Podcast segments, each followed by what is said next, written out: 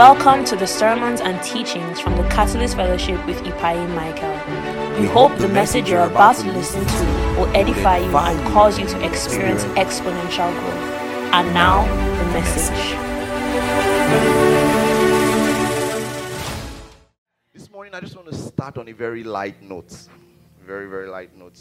You know, just talk about something very simple, have a simple conversation, and then from there, we begin to fly until we break the roof.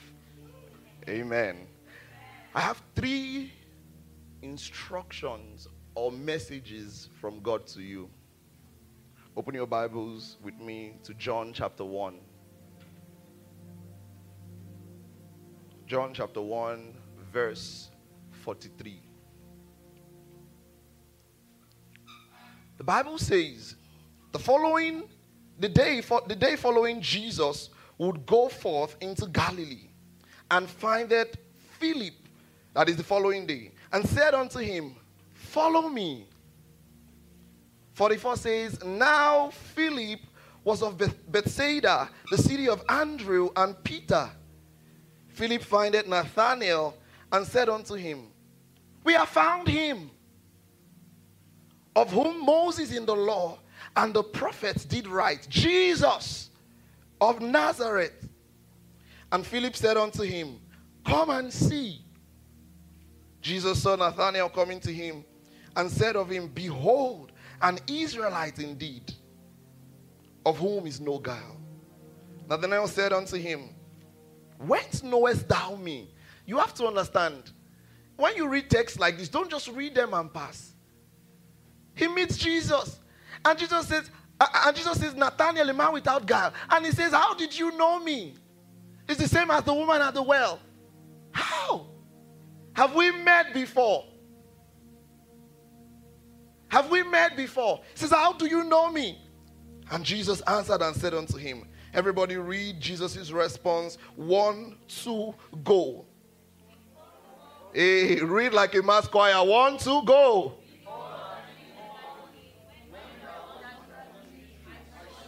Did you hear that? So, my first message from God to you this morning is that God prepared for you.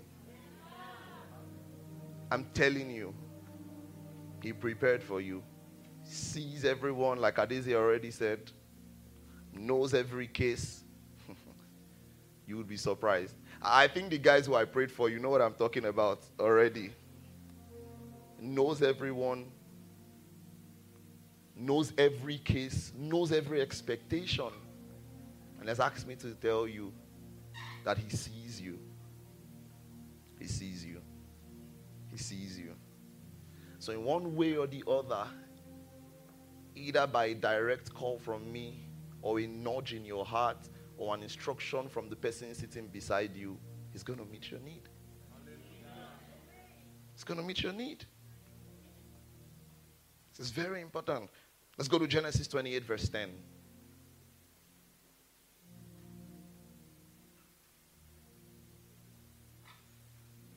Genesis 28, verse 10. Are we there?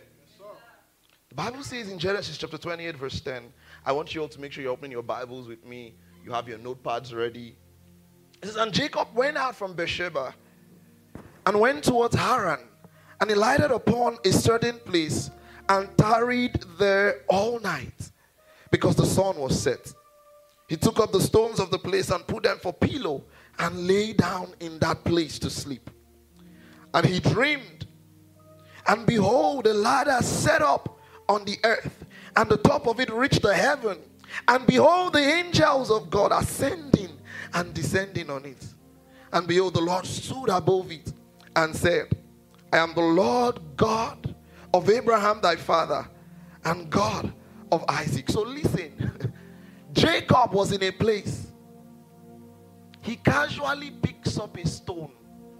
You have to understand, it doesn't get more casual than that. You are naturally tired. And he casually picks up a stone to set for pillow. And now he sees a ladder from earth touching the heavens and angels were descending up and down that ladder. You have to understand what seemed like a casual rest, God was waiting for him there. He got instructions there. Are you following me? God is on this mountain waiting for you. Uh, uh, listen, I don't know how more I can assure you of this. I don't know how more, how, how, how I can assure you of this that God is on this mountain waiting for you. CLC is that meeting where God is waiting for you at the other end of the ladder. And he showed me die. I think that's the best way I can say it. Do you understand? He showed me die. I, I, swear. That, you know, that's better, a better way to show you that I'm, I'm certain of it. Are you with me? So the second thing he has asked me to tell you is that he wants to change your life and tell you about your future. He wants to change your life and tell you about your future. He gave him instructions. Are you getting this? He gave him instructions. If you read from verse 15, he says, And behold, I am with thee, I will keep thee in all places. Where thou goest, he says, I will bring thee again into this land. I will not leave thee until I have done that which I have spoken of. And Jacob awaked out of his sleep and said, Surely the Lord is in this place. And I knew it not. Hallelujah. So your preparation might have been as ordinary and as casual as somebody just inviting you. You probably didn't know you were coming for this meeting yesterday, maybe. As casual as that. As casual as Jacob picked the pillow, a stone for pillow. But the Lord is waiting for you. Are you following me? One last thing. One thing many people don't know about this story whenever you hear it. You know, Jewish commentators identify this place as Mount Moriah. And let us understand that the stone that Jacob put under his head must have been one of those that formed the altar upon which Isaac was laid to be killed. Are you listening to me? So, a place which had previously housed the altar of God. God's, God's voice spoke to Abraham in Genesis 22. You remember the story? You know the story. Now the altar might have crumbled and the stones might have been around. But a piece of that stone was enough to generate such an encounter. I. So the third thing the Lord said I should tell you is that every broken prayer altar, spiritual growth, devotion, walk with God, everything that seems like it might have crumbled, he says they can be built up again.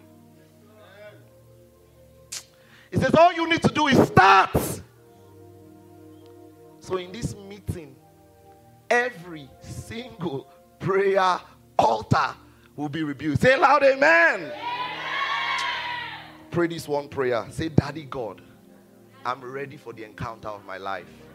Alibana talabai, kurwa devai, zode telebai, balide kutaliman tokaida bai, ba pote fretus de vigai, baruta seteka. Aliko turwa te vele bakatote ke betalute nanti rupe tele pai katai ah to zevelaika sebakai kurwa pai this atmosphere is charged with glory. The power of God fills this air. It fills this room. Sute abeto petai alebonapai. Thank you, Jesus. In Jesus' mighty name, we have prayed. And so, on that note, welcome to the Christ Life Camp. Glory! One of the most important things, you know, this is the maiden edition of the Christ Life Camp, and by the grace of God, we're going to have these meetings at the end of the year. From this year moving forward. Hallelujah. So this will serve as our end of the year camp meeting. We'll have other camp meetings during the year, but this will serve as our end of the year camp meeting. So we are ready for more. Are you ready for more? All right, glory to God. Hallelujah. One of the important purposes and one of the reasons why God has set this meeting, I think I'm struggling with this mic a lot. Is it good? It's good. Okay. Is one of the things God has set these meetings to be is for it to be a Christ celebration convocation where we gather. You know what a time to do this? A few days after Christmas, when the essence is being lost so we come together as believers. A, a, second thing we're trying to do is to have a believers' convention. What binds us together is Christ. So we come, we talk about his works, we see our place in his works, we rejoice, we act like believers, we edify each other. That's why, listen, there's nothing I'd rather be doing. Even yesterday, sir, in the night, I was meeting, it was yesterday, I mean, for yesterday, Christmas Day in the night, we just went to pray. You know, I get it. We're celebrating Jesus. The, the rice is going, but walk, you know, walk day. Let's celebrate Jesus. Let's study the word. I'm not saying, you know, I'm not being extreme. You know, you eat your rice. Those of you that were fasting, you ate rice. Raise up your hand. I told you you can eat on, on 25th. Anyway, so the reason is this for us to have a Christ celebration convocation. And he has told me that little things will touch people. So be sensitive, be receptive. It might be an instruction, it might be a simple word, but little things will touch people. And one of the results of this meeting is harvest. Hey, is harvest. Is harvest. And that's why I want to begin with the most important message in the world most important message in the world the gospel. Most, in, you know, there's a way the gospel used to do me. I'm tell, you can wake me up in the middle of the night. This one, if I'm not skilled in any other preaching, this one, I must know it with my life. You, listen, this is it's the most important. There's nothing more we're looking for. In this is everything. Are you with me? How many of you, when you first read about the love of God, you just kept thinking, like, what manner of love? How is it that deity became humanity for me? I get what I'm saying? How, how, many of you spent time pondering? You just couldn't stop. When you started to grow, you just wanted to feed on every material. Where, where is it? Where, is the, where are the stories? I remember when I first heard the story of the prodigal son. Ah. I was like, I didn't know. I didn't see it that way. What did they teach me before? So, the emphasis before was on a prodigal son. When I learned it later, I saw a father looking out. Ah, it changed my life forever. Totally. When I saw the excesses of the guy, you squandered all the money. You had to sell quick and cheap. Because how do you take all your father's property and you set out in how many days? You had to sell cheap. Have you ever tried to sell your phone before? You say sharp, sharp, sharp. They will price you 200, 200. You, you know? And now he sold the whole thing. And then he goes out. And then I'm looking at the details. The Bible tells us he has to start feeding pigs. And according to Jewish culture, that in itself is a taboo. So he, he, he had become, he had, you know, brought himself to a place that, that in a normal sense would be unacceptable to God. Now I started to see, you know, the, the, the, sweet message of this guy coming back and practicing his line. I'm going to go and I'm going to say, Father, I have sinned against thee and I've sinned against the heaven. I'm no longer worthy to be called your son. Please accept me as one of your hired servants. Then I was waiting, okay, maybe when he gets there now, he will, he will recite the story. And the Bible tells us that his father sees him afar off. Ah, it changed everything for me. His father saw. His father cannot see my father off. He's not looking. He has another son that he would have been focusing on. You have to understand that when you, who is an able man here? When you tell your father you want your share of his inheritance, you are dead to him. They will not consider you a son. You see how Toby said it, you are finished. and now, the father now says, Bring me the best robe. Ah, you know, one question my pastor asked me when he first taught this, when I first heard him teach this, he, asked, he said, Whose robe is the best robe in the house? He had to have been the father's robe. So clothe him with my. How many of you have ever worn your father's shoe before? Your father has to love you. You know, I remember I got home, I asked my dad for his watch. He was like, take it. I was like, ah.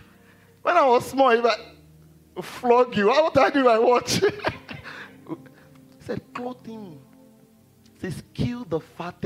So, you know, I was surprised. So you are celebrating this sinner that was to flog. You are doing party for him. And then the, the, the, the, the most pressing part of the story, I didn't consider the second brother. Now the second brother hears there's a party going on in his house. And they say, he said, What happened? He said, Your brother that ran away, that was lost his back. Ha. Now he's upset. Some of you don't get. You don't get that story to that point. He wanted the same thing his brother wanted, what his brother had. But listen, he thought he could get it by works.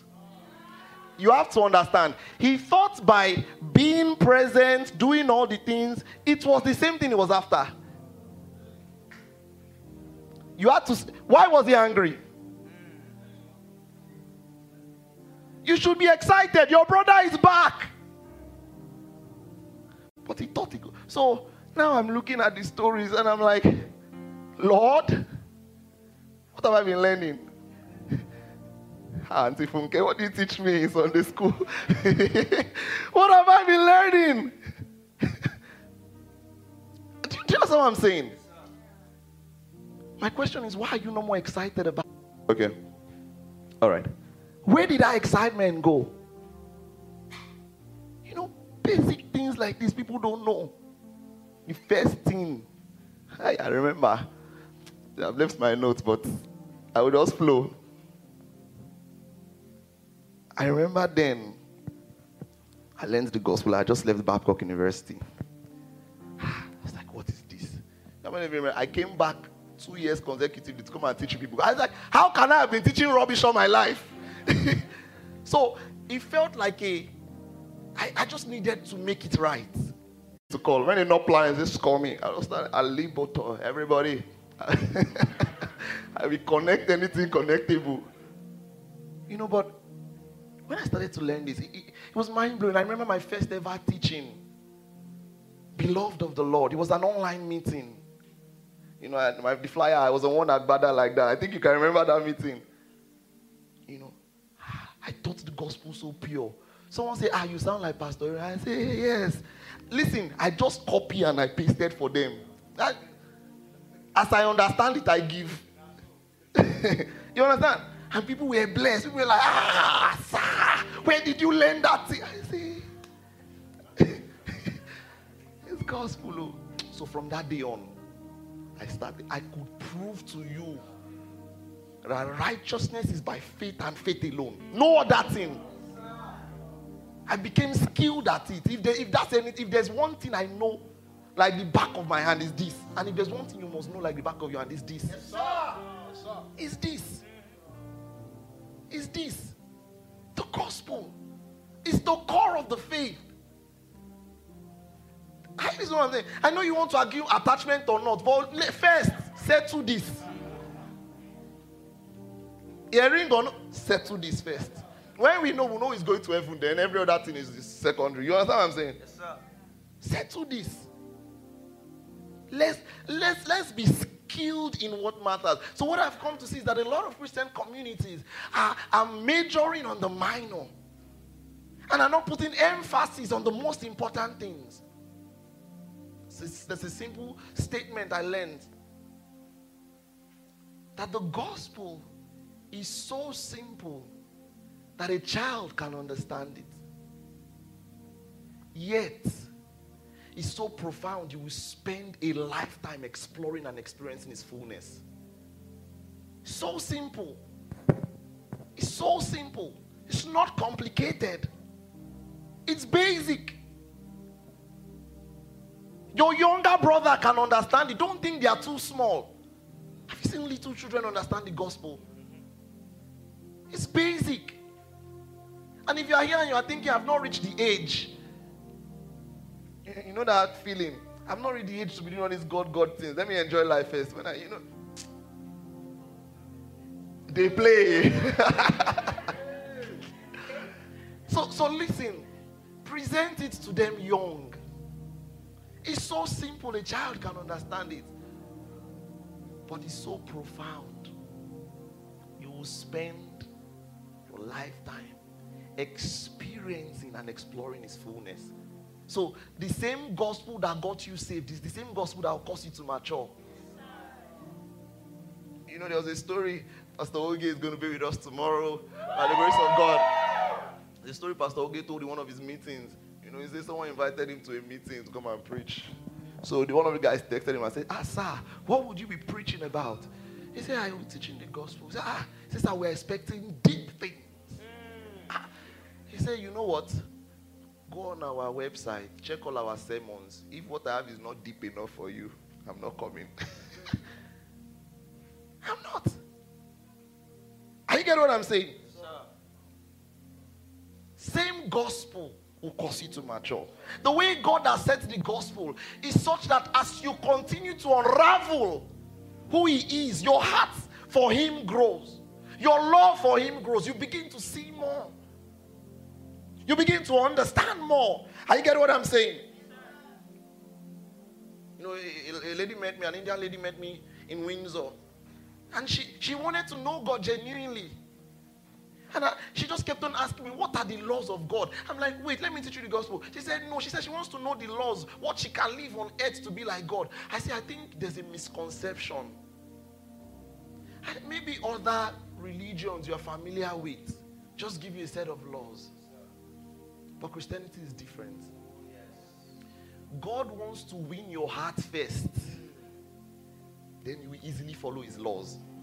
I get what I'm saying. So I told her, I said, I said, you know what? Just wait. Let, let me teach you what Jesus did for you. I, I said it's different with our God. Christianity is a different faith. It, it's different from what you're expecting. I know you want the laws, but I'll be doing you a great disservice to just give you that. Because Christ spent his whole time coming to tell them that, well, listen, God wants a relationship. Even more than just minions that are following after laws. He wants to win your heart. I get what I'm saying. So as we continue to understand God's love, we continue to grow. I'm telling you, you want to be better in your devotion to God, understand His love. You will know why you will not miss meetings. Are you with me? You see, good works will easily flow. They will not force you to fast. Force you to fast when you know the kind of life you want to live when someone won your heart, someone died for you before you knew you needed saving. They tell you that, they tell you that you have an uncle, and he said it's his desire for you to skin your head, will you do it? But if they tell you that he gave you his kidney when you were small, will you do it? You at least consider it. So he wants to win your heart first. So, you know, the Bible tells us, when He begins to give us the example, we see that what God wants to do is that when He loves you much and He forgives you much, you will love Him much more. That's what God wants. Are you following me? So, if I were to name this sermon that we've started, maybe I'll not give it a name. Just so that you don't have your mind boxed in a spot. Hallelujah. How many of us are in university? Well, we are finishing very soon. Because church will soon start to. they call church. they finish school fast. Hallelujah. But we have a branch in Babcock. How many of you are from Babcock? What other university? Bowen. One. Okay. Two. I thought you were here from Bowen. I'm like, I know you are. Anybody from Affair? Okay. Uh, they are probably online. Okay. All these investors will they come. Small, small. Olabisi Onabanjo, will they come. Hallelujah. Will they come. Glory to God. Listen, many of us are, are in university, or at least you've passed through one. And many of you are experts in one field or the other. You're photographers, you know. When we say experts in our father's days, you say engineer, pilot. Now, when you say experts in a field, you say you're a tech bro. You're I'm kidding. You're a UI UX designer, you know. You those things don't sound very this their parents but at least now those are people that are making money. Hallelujah. But you are an expert in one field or the other. And listen, medicine is good, philosophy is great. But all of this and the study of this with all your life cannot still give you mastery on the subject of eternity. Listen, I, listen to what I'm saying. With all the wisdom in the world, this is still a stumbling block for human wisdom. What happens to a man when he dies? What happens? Where does he go? Where? There have been brilliant minds in many fields and still cannot answer the most basic question what happens to a man when he dies? Isn't it a simple question? so, the most important things we need to learn, we cannot learn from school. I'm telling you something, but I'm not telling you something. It's not from my mouth that, yeah, uh, parents will not say you went to that camp meeting. you can't learn from school. I get what I'm saying. We can't get it from our exalted lives. All, all of the influence you have can't get you this. So, no matter how the money you get, one day, one day, there's a problem that the money cannot solve. I, I get what I'm saying. There's a problem the money cannot solve. There's a problem he cannot solve. No wise man can be confident of his eternity. Isn't that shocking? You put wise and unable to be confident. It doesn't add up. But, you know, that's it when it comes to this subject matter. No wise man. No wise man. Three questions is there life after physical death? Do we really have hope of continuing our ex- existence after we drop this body? And if there's such a life, how do we know? Are you getting what I'm saying? How do we know? It's a billion dollar question. how? See, as a young child, this, this question disturbed me. Then I used to be so scared. How many of you had that experience? I was like, will everything just go black? I didn't want to grow old though. When I was younger, I was like, oh, God, just delay this old thing because I don't know what's going to happen. Am I just going to off? Ah. one time I started consoling myself that maybe it would not be like sleep. I will not know. Ah. So it, it was one question that plagued my mind as well. And culture is littered with ideas that make people think that they don't care about it. You know, people think that people behave as if they don't care about it today, but they do. Yes, Are you with me? They do. They behave as if they don't, but we realize that they do. In a culture where people are already investing in things like cryogenic sleep. So they want to freeze themselves and remain in stasis until the cure for living forever is invented. And you think I'm joking, but it's happening. People are researching on how not to age. Is that not the reason why they are changing or the people don't want to age now? But one day, one day. Cinnamon go die, you know, go fitty come back, you know, go fitty. How many of you know that song? From 2003. Or, you know, we sing 90s, but 2003, I know Sabi the song. Even 1999, maybe. Okay, no, 1999, they know I'm. They know I'm. Hallelujah. Oh, no, no, no, no. Okay, I did not do the categorization well. If you stay that side, you don't know it. If you are surrounded by water, you don't know it. If you are surrounded by land, you know the song. I did not say anything, Parkville. Uh, what did I say? Did you ever say anything? Okay. Ikoyi. Lekki. Aja know, Aja they know it's more. Aja. Hallelujah. People don't want to die.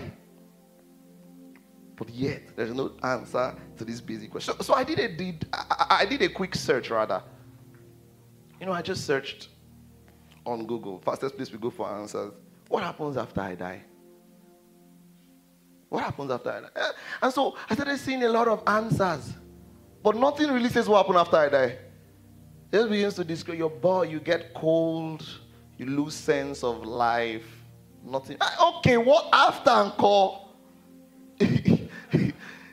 I know. I know. You know, your hands get cold. It feels like you're falling as okay, will I wake up? What happens after? What happens after? I get what I'm saying. And everyone just gave information about the process of what happens before and what happens to your body. And I guess that's what is expected. One interesting response I saw though was about NDEs, near death experiences.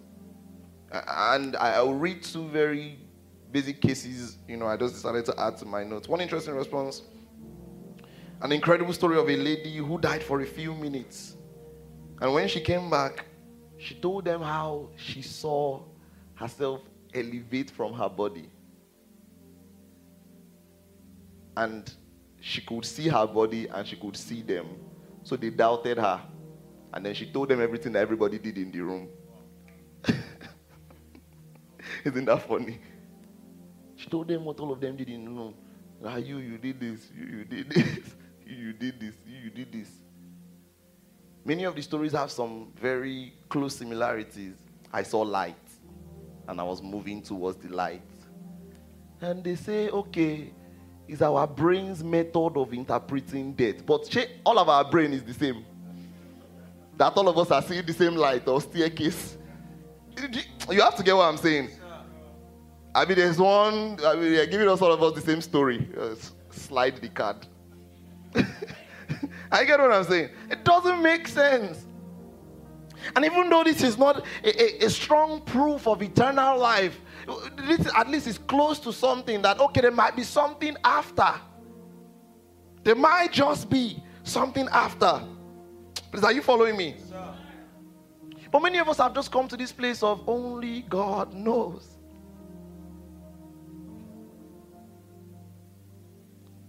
Socrates, Galileo, all the brilliant scientists who are the ones in our time. Shalom. What's the name of this guy that's on the wheelchair? Stephen Hawking. You know, I didn't want to say this, but you know, Stephen, Stephen Hawking believes in empiricism. That is what you cannot taste, smell, feel is not real. Can you taste love? Can you smell love? Can you touch love? Is it real? It's not real. It's real. So you can't even use empiricism to prove God because it's not material. And then how do you prove life after death if you cannot test life after? Do you get what I'm saying? Hallelujah. And so in Acts chapter 17, everybody, the Bible begins to tell us about a man named Paul. He wasn't in the same intellectual class as any of these people I've told you about. Maybe he wasn't in the same intellectual class as Socrates or Galileo or Stephen Hawking or Elon Musk. let's mention your name. but the way he looked at me like, if you mention my name. He probably wasn't. And he wasn't. And then the Bible tells us that he went to a city, Athens, Greece. And in Acts chapter 17 and verse 20, the Bible tells us that Paul stood in the midst. Are you all there? he says, Ye men of Athens, I perceive that in all things you are too superstitious. For as I passed, I beheld your devotions. I found an altar with this inscription to the unknown God, whom you therefore, it says, whom therefore you ignorantly worship. It says, Him declare I unto you. It says, you might be you might have human wisdom, but on this matter, I'm more schooled than you. I get what I'm saying? I'm more schooled than you. I'm more schooled than you. Cornelius, rich, having people at his beck and call. On this matter, the angel said, Send for Peter, a fisherman. Ah, so now you understand that this matter is not a subject of intellectual class, neither is it a subject of your riches. Are you getting this? He says, Send for Peter. He will give you the words by which you might be saved. Are you getting it? Zacchaeus. You know what it means? I'll use myself as examples at the first time. So I'm walking out, and you just see Zacchaeus climb the tree. P Mike, P Mike. Or you see Dangote climb tree. P Mike. I, that's why I use myself as an example. Now people do it. P Mike. I want to invite you. I get what I'm saying. It's a rich men in their time. Rich men doing the extra. You know, the Bible tells us, was it Cornelius? He lay prostrate before Peter. You know, he said, I beg, I beg. no, just stand up, sir.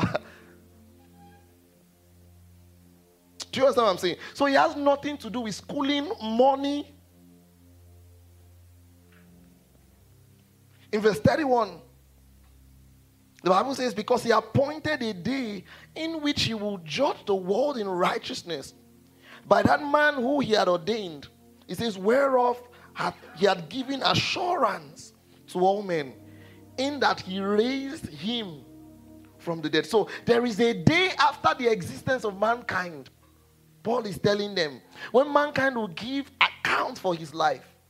He's talking about the reward seat of Christ. Speaking about the resurrection from there. Listen, he was speaking so sure. How did he know? I get what I'm saying. Look at how he was speaking. So sure. How did he know? In the entire teaching, he did not quote scripture. I get what I'm saying. For one reason, the guys he was talking, when he was speaking to Jews, he quoted scriptures to them. The guys he was speaking, he needed to reason with them. Are you getting this? In 31, he said, There is a day, an appointed day in which he will judge the world by the man who he had ordained. He says, Where off? Read that part. One to go. He had given on unto all men. He says, Listen, he says, He has given what? Assurance. Assurance of what? Assurance of an existence of life after. So, that simple question that there's yet no answer to by many of the best minds in the world. He says he has given assurance.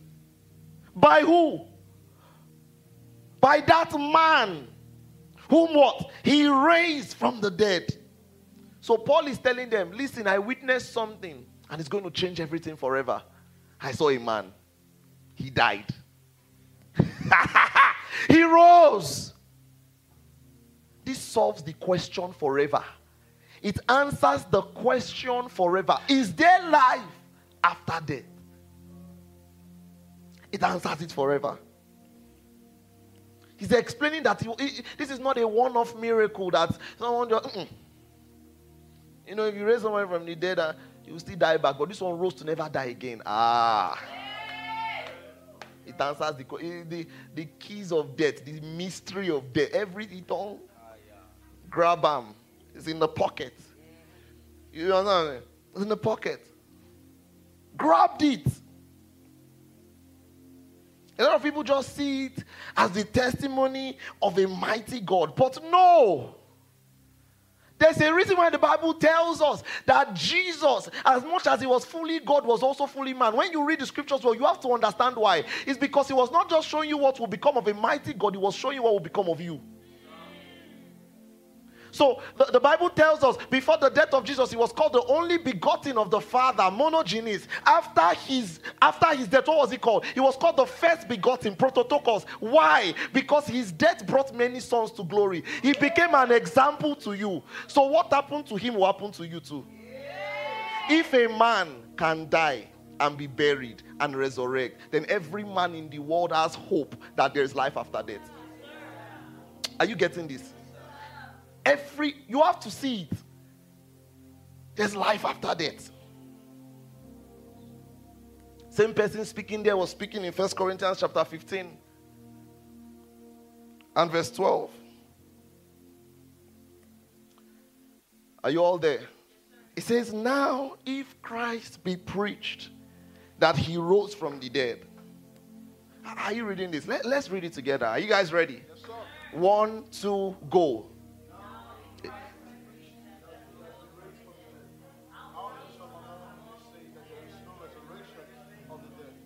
Did, did you read that? Did you, did you see what you just read? If Christ be preached that he rose from the dead, how say some of you that there is no resurrection of the dead? It says, But if there be no resurrection of the dead, then is Christ not risen? And if Christ is not risen, then our preaching is vain. It says here, and we have found false witnesses of God because we've testified of God that He raised, up, raised him up from the dead whom he has not raised up. If so be that the dead, it says, if so be that the dead rise not. So you know what this means? If Christ raised, if Christ was raised from the dead, the question of what happens after death is answered forever. Do you understand what I'm saying?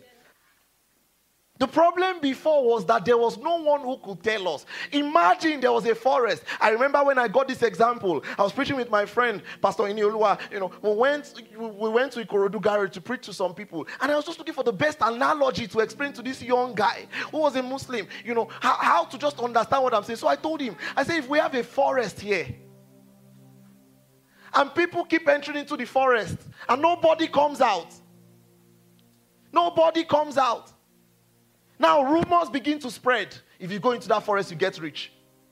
If you go into that forest, there's money everywhere gold, land of gold. Those of you that want to leave Nigeria so fast. If you get into that place, there'll be lights. When they shake the lights, that's one huge, you know. Anyways, I'm not going to talk about that. So people are going in there, but no one has come out. And then some people say, ah, if you go in there, is a mighty dragon that will rip you apart. So now, rumors everywhere, left and right, stories. I get what I'm saying. Will you enter? will you enter? So one day you were playing beside it, you're like, ah, what is there? Then someone steps out. And he says, if you go there, there's life and riches forevermore. Listen, will you ever doubt him? Are you listening to what I'm saying? Will you ever doubt him?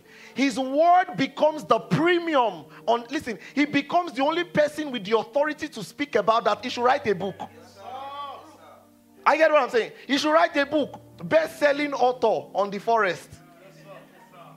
Do you understand what I'm saying? You don't you don't sit down in the congregation and write a book about a forest you've never entered. Are you with me? Every religion promises you a paradise. But none of them have a reason Messiah to show for it. Are you with me? None.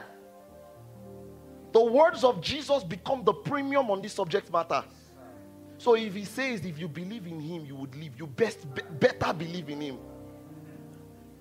For you, for the safety of your life and eternity, better believe in him. Are you with me? Amen.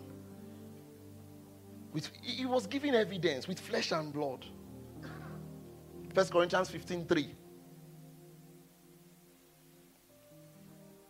Are you learning something? First Corinthians chapter 15 and verse 3. The Bible says, For I delivered unto you first of all that which I also received. How that Christ died for our sins according to scriptures. And he was buried. And that he rose again the third day according to the scriptures. And that he was seen of Cephas, then of the twelve. And that he was seen of above 500 brethren at once, of whom the greater part remain until this present but some are fallen asleep. So he says, he was seen of who? Cephas. Peter. Then who else? The 12. Then after that, over 500. You know, so you read about this, and they're like, How are you sure he's alive? He's a lie. And then Paul says, Wait. Ask Peter. Why ask the 12? Then if you don't believe, it says, go and ask 500 people. He says some of them are alive today, even though some of them have died. I, I get what I'm saying. He was telling in his time, he was saying that some of them are still alive. You, go and, you can go and ask them. So if it was hypnosis, how do you hypnotize over 500 people at the same time? At least one person will say, ah, hey. That's why it does not make sense for you to tell us that was Judas they crucified. What are, what are, you, what are you saying? Judas. We don't, don't they know Jesus? You know what I'm saying? And then he, he rose. They say he ran to India. India. India. Sorry I'm saying it like that, but you, you know what I'm saying? They say Cephas saw him. They say the 12 saw him. They say 500 saw him. You say he ran to India. Say he started a new race of Christianity there. I wanted to say they play, but it must not be a trend. Amen. Amen. You have to understand. When the Bible tells you, you know why I love the Bible so much? The Bible is so pure and truth that it does not hide the weaknesses of the great men.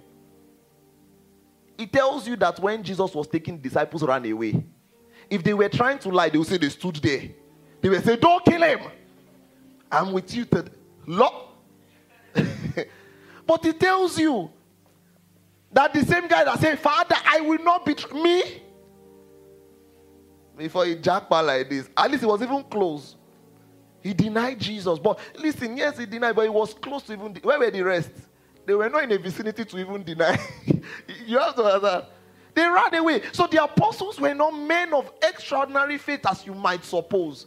Listen, he has to take a sudden, huge experience to turn a man who betrayed Jesus two days ago to be ready to give his life after.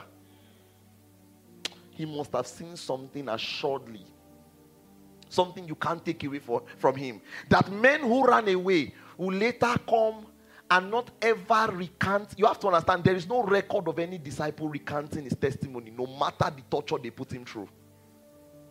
So they crucified someone X shaped cross. They wanted to say, No, I cannot die like my father. I said, Turn me upside down and just kill me. They threw some in hot boiling oil. And they never. Re- you have to. There has to be an Ishomi dieting that would make you give your life. Listen, if I say, ah, ah, I beg, Alex, if they enter, just tell them I'm not here. By the time they blow your mouth, you say, you say, you say, sir, sir, I know, I know, but when they lynch you, spare. you will just confess. I'm telling you, you can only give your life for something you believe. Did you hear what I said? Yes, you can only give your life for something. You know, when my parents scolded me, you know, when my dad used to school when I was young, he would only scold me I hope he's not streaming. I you sent him the link. he said we should send him the link. Please make sure I don't send him the link. He will only scold me, you know, when obviously I've done something wrong. And me, I would be remorseful when, but one day, ah, I went to school. Who knows King's College? Ah, You don't go to that school and come back with five pairs of uniform. If you come back with one, thank God. You have to. Somebody will walk past you, and the person will wear a shirt on the collar. They will write Ipaye Michael Ayomide. You will see him like this. You cannot do anything. You, know uh, what I'm saying? My name was printed in green ink here and here. Yet, they will tear the that part. They will tear iron it. You know, so I came home, empty box. At least not empty. I present some things. You understand? My father was so pissed. He said, I'm careless. I said, so I was just, I was just so upset. Like, ah, why you people? It's not my fault. I used to go and wash clothes. I will see, we'll hang the cloth beside generator. We'll not sit and be reading beside so that they will not steal the cloth. It's not good now, but they still stole it. they still stole it. So that day he was really pissed. And so I know. I looked at him with bad eyes. I believe he showed me that. That is not my fault. So when you believe in something, you don't just randomly recant. Do you understand what I'm saying? You don't just randomly recant. I was so like, it's not my fault. He said, It's me I'm talking to. You. It's not my fault. Ah. do you understand what I'm saying? I was very young at the time, but I can remember that as the one moment where I was just like, it's not my, there's nothing I could have done. If those people could steal me, they would steal me too. At least I came back with sound mind, good health, and a box with some things essential for living. I've done well. Do you understand what I'm saying? On this message, they, they were sure because they felt it. You, you know, I think it was John that said, he said, he says, you know, what we felt with our hands, we, we experienced. I get what I'm saying. Hallelujah. On one occasion, he said, Is that fish? Give me. Let me eat. He said, If you don't believe, give me. Let me eat. He says, Feel me, touch me. You know, one of the guys, he said, I will not believe until I put my. He said, Okay, now touch, feel, feel. I get what I'm saying. Feel. You know, at one part, Jesus called them fools for not believing. He said, Oh, fools and slow of heart to believe. You cannot easily put together. Scripture has told you enough. People went and saw angels and told you, you, still, you are still walking on the road. They say, What are you discussing? You say Jesus, so he's supposed to. Oh, fool and slow of heart to believe.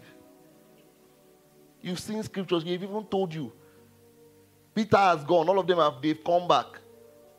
The women gave you. You now even told him that a certain of our brethren went and they did not see his body. You are still doubting.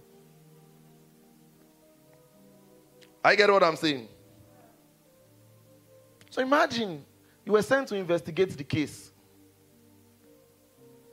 Please let me know when I have 30 minutes more. You were sent to investigate the case. Investigative journalist, I, I, I would usually use the example. So, the, the, you know, you get there.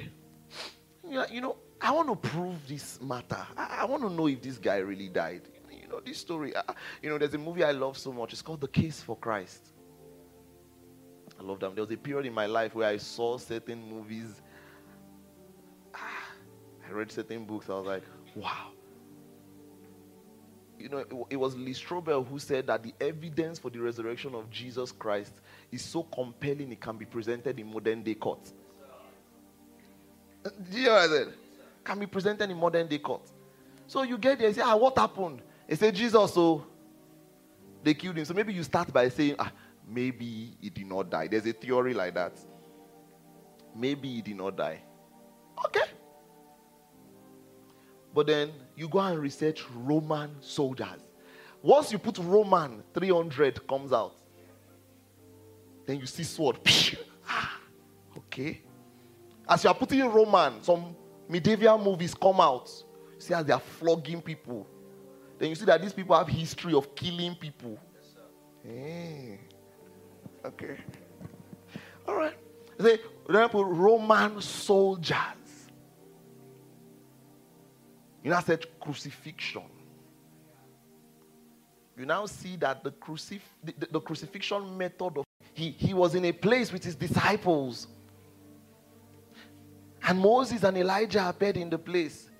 And you know, so funny that the same person who had had the exact same experience as him before appeared in the place. And then all of a sudden, a voice from heaven comes and says, This is my beloved son.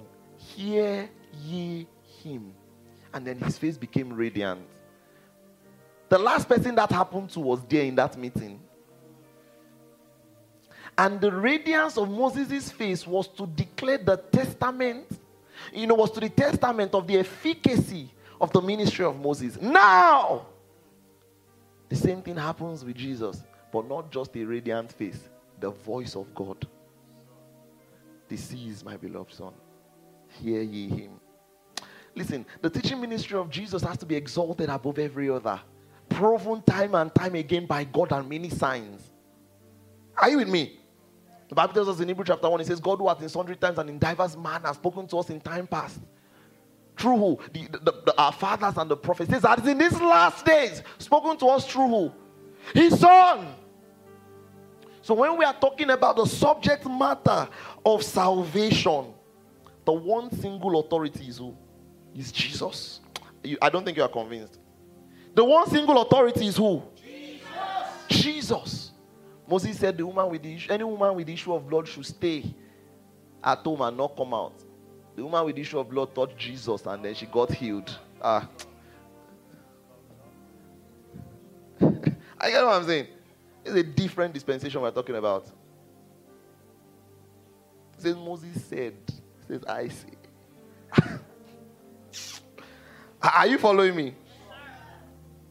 One day Jesus was, you know, beside the well. A woman comes to him. She had been divorced many times. And based on the picture you might have had about Jesus, you were not probably expecting what he did. You've been divorced many times and you come to Jesus. You know, hey, come close to me, the Lord of glory. What, what, what are you? foul. are you with me? Some of you, Jesus should treat people the way you treat people. Ah, none of us will survive. Oh. You know, that was one thing I was, I was having a conversation with one Muslim yesterday. I'm not going into that. Are you following me? I, I, listen, what did he tell the woman after giving her a word of knowledge and everything? What did he tell her? You don't know the story. What did he tell her? I didn't know the story. I mean. ah! Anyways, let's go on. After the conversation, listen, she did not run away in fear. She ran away telling them, Come see the man. are you getting me? So you are hearing about this Jesus. And then you later heard again that a woman caught in the act of adultery was brought to him. And they were rushing her. What, what a sight. They catch a woman in the act of adultery, they might not give her time to wear clothes. So, what a what a sight it must have been. And she was brought before him to see what he would do. And the expectation might be such an unclean woman. That might have been the expectation. And you think it's an extra, extra situation I'm talking about. Because this maybe might sound extreme, but it might be how some of you might have thought about yourselves before. I get what I'm saying. And so she's brought before him. Ah. The fact that that woman survived that experience is testimonial. I, I get what I'm saying. She's brought before Jesus. And then what did Jesus say? He says, He who is without stone, let him be the first to cast a stone. And then all of them drop their stones. And he looks at the woman and he says, Go and sin no more. I'm telling you, he did not say join Sabbath school, discipleship school, you know. It meant that he believed so much that his love is able to change her heart to believe in him for her salvation. And is able, listen, we're not talking about giving us an extra, is able to change our lives to, to the extent that she would willfully follow him and submit her life and change her ways. I, I listen to me. This is a true story. True story. And you are telling me that you want to add attachment to what God has already said and say they must do law. Mm-mm. If Jesus believed that his love is enough to change a man's heart, believe it. The gospel is enough to change the life of a person, believe it. Not the gospel and the gospel alone. Are, are you getting this? Peter, you know, it, it wasn't, it, Simon actually was with Jesus the, a woman came in and was washing, you know, I'm trying to remember the story very well. A woman came in and was, was, was cleaning the leg of Jesus with ointment. And the Bible tells us that she was a popular harlot. And the Simon's beside Jesus and he's saying, How are you thinking? What is this woman doing beside you?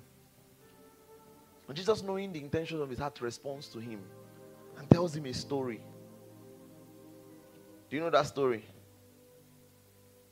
Let's read Luke 7. It says, Luke 7, verse 40. It says, And Jesus said unto him, Simon, I have something to say to you. He says, So he said, Say, teacher. He said, There was a certain creditor who had two debtors, one hold 500 denarii, and the other 50.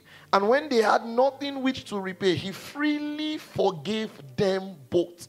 Tell me which he loved more. Simon answered and said, I suppose the one who he forgave more. And he said to him, You have rightly judged. Then he, he, turned to, he turned to the woman and said, Do you see this woman? I entered your house and you gave me no water for my feet, but she has washed my feet with her hair, with her tears, wiped them with her head, and you gave me no kiss, but she has not ceased to kiss my feet since the time I came in. You did not anoint my head with oil, but this woman has anointed my feet with fragrant oil. Therefore, I say to you, her sins, which are many, are what? For what? But to whom little is forgiven, the same law. So Jesus' principle is this He who I forgive of more will love me more. So it's not the extent of your sin that scares God. Mm-mm. Your sin might be great, but his love is greater. I get what I'm saying. It doesn't scare God. It doesn't scare God. Are you getting what I'm teaching you? Who did God favor? The one who hold, who hold more. And it's one thing many people struggle with. Are you with me? The Bible calls him the just and the justifier. Ah, that's powerful. He's just, but he's still the justifier. He's powerful. I'm going to teach you about it. You begin to read about heroes of faith. You're hearing about people like Samson. You broke all the laws there is for the people like you. Don't touch dead body. You killed lion. You touch the dead body. Don't drink. You did drink. Don't sleep. You slept with. They say don't cut your hair. You cut it. You let them cut it. Then in the end, you still beg God for power and you see you now committed suicide on top. Then he, the writer of Hebrews is now writing, now put Samson. Who they write this list? you know what I'm saying? Samson. Then they say Rahab the harlot. They say Rahab first. And I say, so you know the Rahab. And I say the harlot. It's categorizing so you know who he's talking about. So that you don't doubt. Do you know what I'm saying? Ah, I bet who they write this list. I need to eh, say David. Ah. Are you with me? Ah. That's literally your expression. Yeah, it has to be who is writing this list. But God is telling you, and my time is fast, but I, I just want to balance this message for you. Can I tell you something? I'm, I'm going to speed up a bit, but can I tell you something? The problem is not the message. I know they want to balance, they want to tell you that if you preach it like that, people will continue to. But Jesus preached it like that. Yes, Are you Jesus' PA? You want to write addendum? You want to write appendix to Bible. he believed that his love was enough to change the heart of it. Why is it that we we ah, why is it that we expect a person to be admitted into school by the exam of his 400 level? Is when he comes in, he will learn, and he will write the exam. Are you with me? The prerequisite to salvation can I, I listen? The result of salvation can never be the prerequisite to salvation. What will be your outcome after school cannot be your prerequisite to get admission. I, I get what I'm saying. And this is important. So when Jesus says, Go and sin no more, he knows what he's talking about. So we're not saying go on and sin. No, we never thought that. We will preach this message. There's a sermon I would usually preach. I call it I call it hyper grace. Because if it's not hyper, it's not grace. You can't define grace without lavish.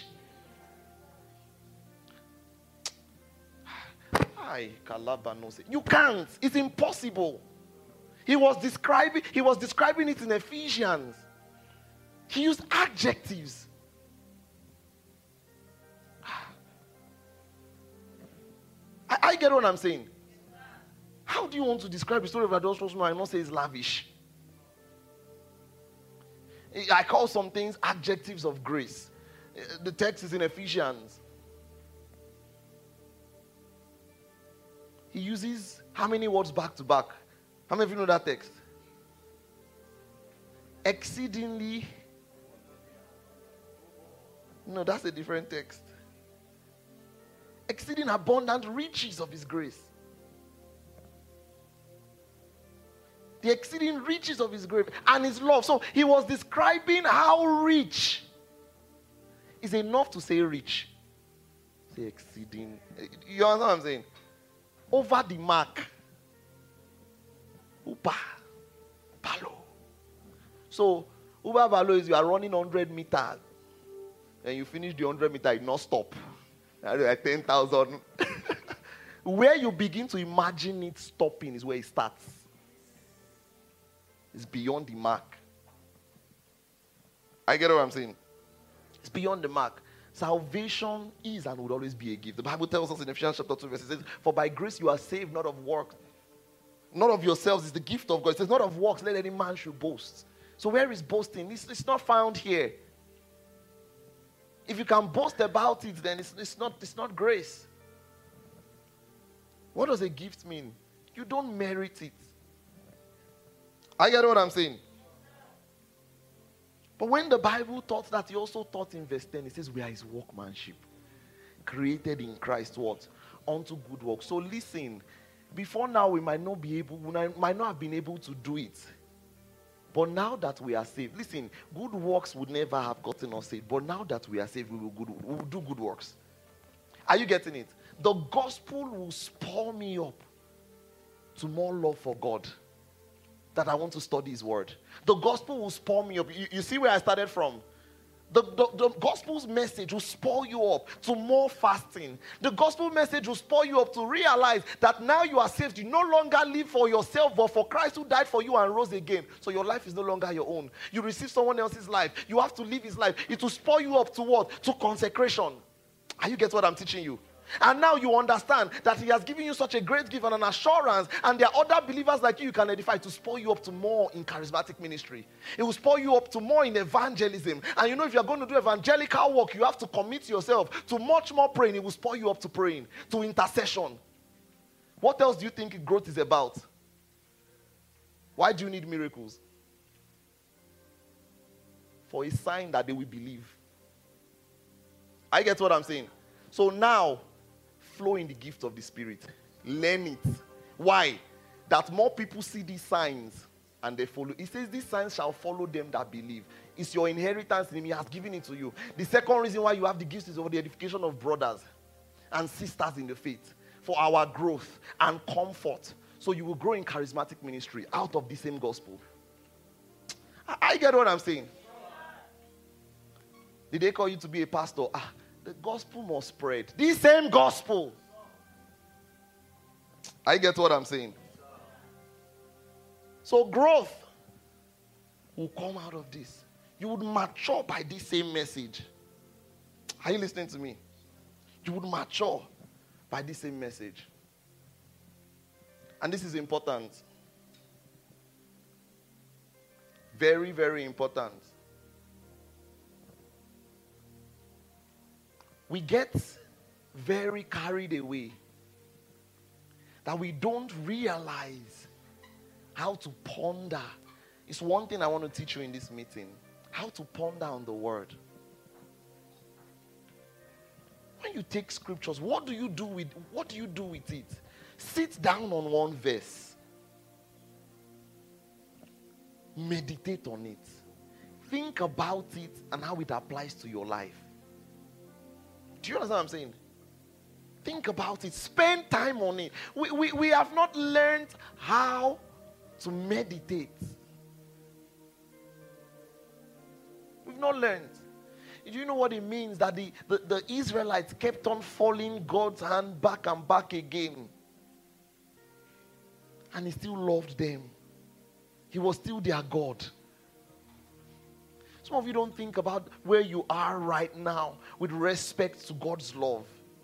I, I, think, I think it shows the extent of His love that you are still where you are, even upon everything you've done that they can say that the sin of that, that, that, that the death of Christ covers your sin, present, past, and future is mind blowing. How about you just cover the past and let me live better now? You now say present, past, and future. Ah, you trust me that much? Do you get what I'm saying? It's exceeding love. It's exceeding love. It's exceeding love. Pray in the language of the Spirit wherever you are. Rise to your feet and just pray in the language of the Spirit wherever you are. Thank Jesus for this great love. Be intentional about it.